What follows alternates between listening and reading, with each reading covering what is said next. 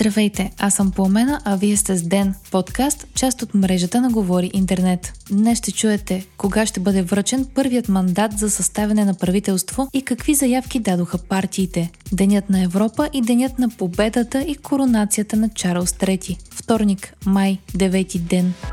Президентът Румен Радев обяви, че ще връчи първият мандат за съставяне на правителство на ГЕРБ на 15 май. Скоро след това лидерът на най-голямата формация в парламента Бойко Борисов заяви, че ще използват първият мандат като предложат техен премьер. Той каза още, че утре, 10 май, ще стане ясно и кой ще е кандидатът за премьер, когато партията ще предложи. Борисов описа кандидат министър-председателят като човек, който може да изведе економиката, индустрията, модернизацията в посока, която ние очакваме. От изказването на лидерът на ГЕРБ стана ясно, че ще търсят подкрепа за кабинет и от продължаваме промяната Демократична България. От интервю на заместник-председателя на БСП Кристиян Вигенин пък стана ясно, че партията би подкрепила непартийно експертно правителство, което да има ограничен хоризонт и задачи.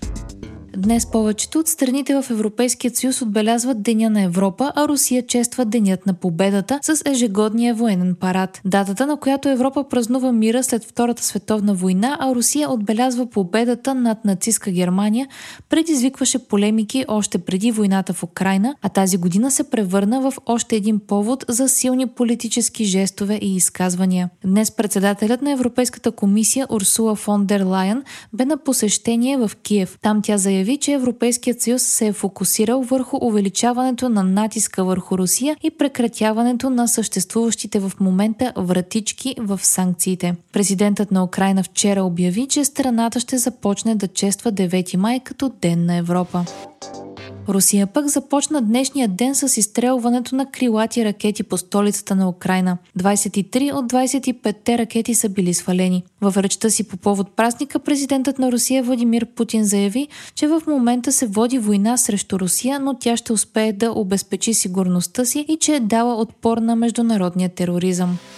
Крал Чарлз III бе коронясан на 6 май с грандиозна церемония пред близо 100 световни лидери и знаменитости. Наследникът на кралица Елизабет II получи 360 годишната корона на свети Едуард от архиепископът на Кентербъри, а след това във вярност му се заклеха главата на англиканската църква и престолонаследникът му принц Уилям. Чарлз наследи майка си веднага след смъртта й, а самата коронация е с символично и церемониално значение. Съпругата на Чарлз Камила бе коронясана за кралица след него. Кортежът на новите крал и кралица премина от Уестминстърското абатство до Бъкингамския дворец, придружен от 4000 военни. Не липсваха и протестиращи републиканци, борещи се за свалянето на монархията в Великобритания и шотландци, призоваващи за независимост от Обединеното кралство. Крал Чарлз III е начало на Великобритания в безспорно труден за страната момент в политическа и економическа нестабилност след Брекзит и COVID-пандемията и във време, в което все повече страни, на които Чарлз е държавен глава, си задават въпроса дали да не обявят независимостта си подобно на Барбадос.